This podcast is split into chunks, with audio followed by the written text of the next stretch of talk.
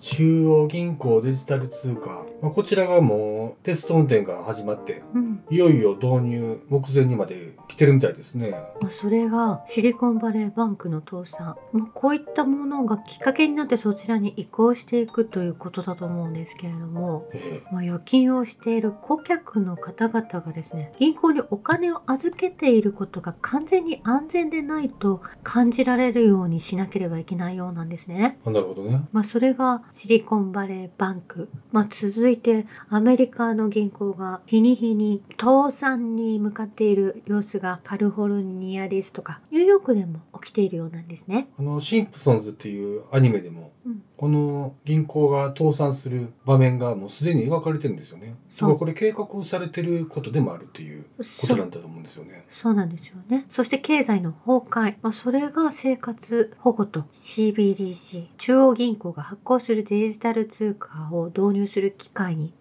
なっていくと言われているんですよね。ね、大衆の意識も変えていくためにいろんな仕掛けが敷いてあるっていうことですよね。はい。そしてアメリカの財務省のジャネット・イエレン氏はシリコンバレー銀行の連邦政府による救済はなく、経済は良い状態にあるとおっしゃられているんですね。このイエレンの発言はそのまま表面上で受け取っていいのかっていうところはありますけどね。えー先日までデフォルトが起きるとずっとおっしゃられていたのが、は財務省のこのイエレン氏なんですけれどまあ、も、混乱を防ぐためのうん苦肉の発言なんでしょうね。ねえまあ、そのように世界が今お金の価値も全て変わり始めているということなんですよね。まあ、ですがこのアメリカというのは何とも説明がしがたいんですけれども、うん。まあ、どうしてもこの戦争を終わらせたくないはい。お金の流れをまずこの戦いでえ勝ち抜くことで、まあ、どんな卑怯な手を使ってでも勝たなければいけないというような様子が、まあ、今までもあったにしろここのところずっととどまることなく動いていらっしゃると思うんですねえ。えまあ、今月の9日ロシアはミサイル攻撃でキエフにある極秘アメリカ NATO 司令本部を壊滅的に破壊してしまっているようなんですね。はい。現状の防空システムで対応ができないと、まあ、イギリスからも防空システムが届いているんですけれどうも、ん。まあ、ロシア軍はそれを確実に射止めてえ破壊をしていてその効力が全く発揮できていない。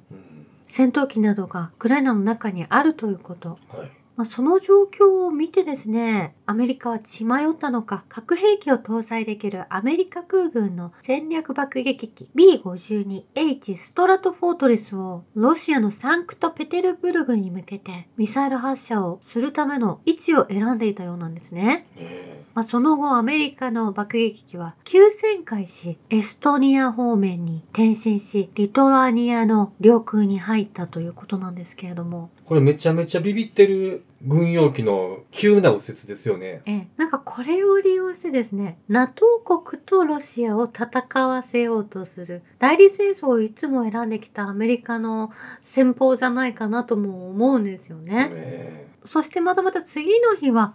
アメリカ空軍の核爆撃機 B52 がイランを脅かそうとしてフィンランド湾からロシア領へのミサイル攻撃のシミュレーションと同様であった形でまたイランの方に向かいながら巡航ミサイルの戦闘的用のコースを出発しその後帰還をしているまあ、ヤクザの事務所にピンポンダッシュして逃げてるみたいな、そんな状態じゃないですか？そうなんです。そしてスイス当局は古いラピラ対空ミサイルシステムの処分を開始し始めているんですね。処分ですか？ええ、もう古くなって使えないものあを処分して、まあ、60機を破壊する予定であるということなんですよね。はい。あそうこれらの複合体をウクライナに送ることが提案されていましたが、まあ、それらを処分するということ自体、まあ、送っても意味がないということだとも思えるんですね。実用的な兵器がもうないっていうことですよね。うん。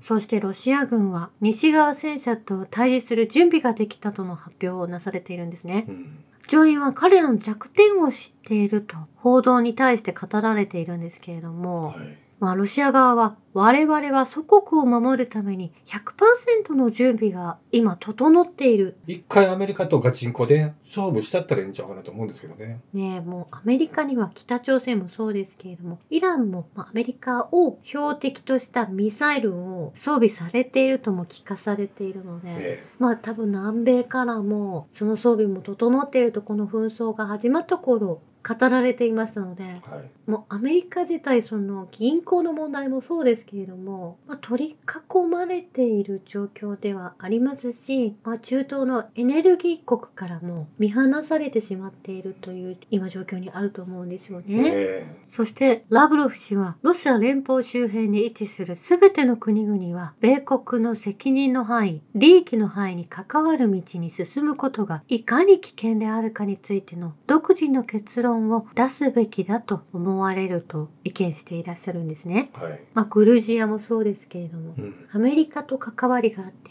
アメリカの軍が国の中に入ってしまっている日本もそうですし、まあ、いろんな意味でアメリカと関わっていても、行く先々で何もいいことは起こらないですよ。考え直すタイミングは今ですよとおっしゃられていると思うんですね。えそして昨日はロシアのドネツク軍に白旗を持って投降しようとしたウクライナ兵4人が背後からウクライナ軍自軍に撃たれ死亡される動画を見てしまったんですよね。ええまあこういったケースはたくさん今まで見てきたんですけど、ええクリアにこの動画で見たのは初めてね。はい。白旗を上げてロシアの方に近づいていく。投降しようとしていらっしゃったウクライナ兵が味方に背後からうん。皆さん殺されてしまったんですよね。えそこに宿っているのはやはりナチズムであって、まあそういった教えを敷いて動いていらっしゃる人たちがウクライナ軍にはたくさんいるということなんでしょうね。えそうですね。まあその中の一つにパンデラ、うん。ナチスの中に属していた一人であるのですが、はい。皆さんその方々を尊敬していらっしゃるんですよね。そのパンデラというのは第二次世界大戦中ナチスドイツの一員としてウクライナ西部でユダヤ人ポーランド人を粛清して町の100%民族純化を実現した現ウクライナ国家の英雄となっているようなんです。はい。1959年に西ドイツで KGB にパンデラは殺害されましたけれども、まあ今ウクライナで起こっていることは、どうしてこれまでドネツクやルガンスク、ロシア人の方たちを狙って攻撃する。これ紛争じゃないと思うんですよね。一般の方々を狙って、迫害、ジェノサイドですからね。ええこの民族純化を実現した、このパンデラを慕っている方々は、まあロシア人をはい。ゼロになるまで殺害しなければいけない。えという洗脳といいますか、そういった思想の中にいらっしゃるんですよね。まあそれこそがネオナチの方々の考えであって、まあそれがいろんな国に飛び火してしまうと、その国の人たちが乗っ取られて粛清されてしまうというようなことになりかねない。うん。まあこれ日本でも同じようなことが起こり得る内容だと思うんですよね。え今まさに起こっているのかもしれないというような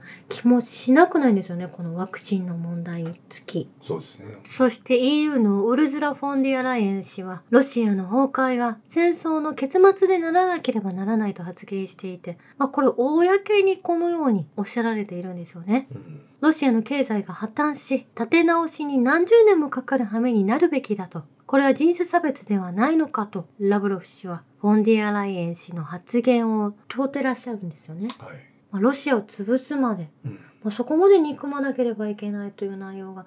全く見えてこないですし、まあ現にロシアはええ燃料をまだ EU に送っています。そうですね。まあ、先日ロシアのザハロワ報道官がまあ3月9日もしくは10日に発言なされていた内容が78年前の東京大空襲について語られていたんですよね。はい。広島や長崎における米国の冒険的な爆発投下も78年前の3月9日から10日の夜325機の米軍重爆撃機 B29 がマリアナ諸島の基地から東京に向けて飛び立った米国空軍は日本の首都に1665トンに及ぶ爆弾とバーナム弾を投下し、これにより市民8万3000人が死亡、4万1000人が負傷を負った。うん。被害者の大部分は民間人であった。これは今もアメリカがウクライナで行っていること、もうそれと重なるんですよということを伝えていらっしゃると思うんですね。え常に民間人を犠牲にしてまでも、まあ、こういった戦争を続けて生きているアメリカが80年前からこのようなことを行っているんですよ。早く日本の方々も気づいてくださいねというメッセージだったと思うんです。ええウクライナでもロシア語話者の民間人を未だに学校や病院を狙い撃ちして、まあ、殺害し続けている。うんウクライナ軍はアメリカの傀儡であろうとも、まあ、ウクライナでもその性質というか、まあ、そういった思想が着実に根付いていてそれを実行している、まあ、それを止めに入っているのがロシアであって今の戦争であるということをえ我々は知らなければ、まあ、歴史を見ずにして生きているただの人間だということになってしまうと思うんですよね。えそうですね。この東京大空襲は広島や長崎の原発実験と同様に世界を威嚇するためだけに東京を地獄化としたショーアップのジェノサイドだとおっしゃられている方もいらっしゃるんです。なるほど。世界にアピールしたわけですね。うん、つまり歴史の教科書とは反対に日本は間接的にアメリカのために戦っているというような構図になるということなんです。うん当の昔に日本は代理戦争をずっとアメリカのためにそしてワクチンの治験に使われたりですとかえ。そのようなことを続けられているということ。意味のない制裁を今もなお続けられていて、まあ、税金が吸い上げられ国民のお給料も上がらないままうん。GDP も上がらないまま、まあ、そのように安倍政権が敷いてきたわけですけれどもそしてこのウクライナのネオナチのゼレンスキーを閣下と呼び称えた議員が日本の中にいるようなんですよね。え誰ですか？山東明子という議員なんですけれども、えまあ、閣下と呼ばれてるのがちょっと私に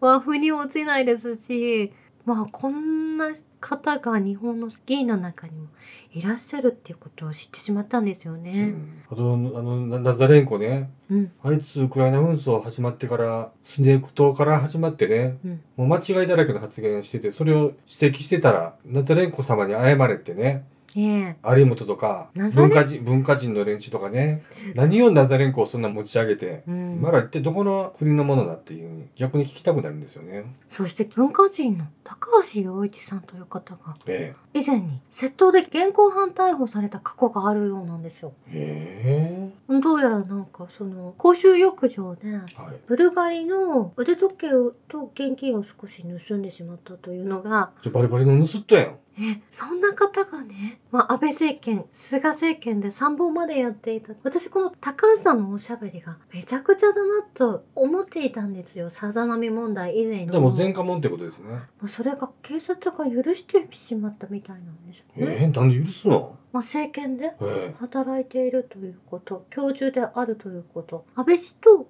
菅氏えフォローしたってことですか？まあそういうことになりますよね。えまあ、そして門田さんという方も著書があるようなんですけれども、えはい。それも盗んでいるという。パクってるんですね、そのない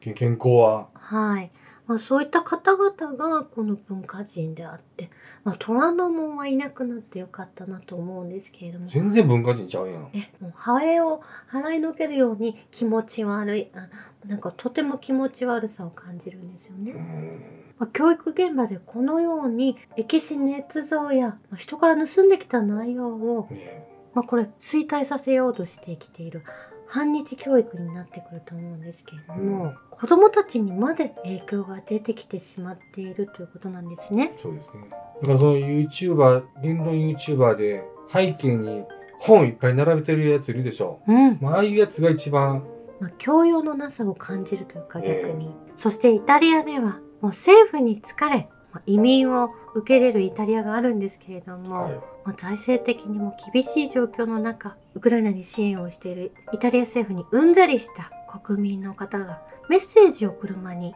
掲げていたんですよね。はい。プーチン、ウクライナを放っておけ、私たちに侵入してください。ありがとうございましたと。ならこのイタリアの方は、もうウクライナの件はもう十分やから、もうロシア軍にイタリアに入ってきてもらいたいわけですね。はい。それも私も同感ですよ、これ。はい日本に、ね。もう心待ちにしているので、はい待ってますというようなメッセージを送っていらっしゃったんですよねみん。な時計ほんですぶようだけ。もうそんなの全員追い出してほしいんですよね。古事記言論人みたいな方たちと付き合うのはもう本当に疲れました。本当ですよ。もう本当に国民はよくわかっているなと思うわけですよ。えー以上です。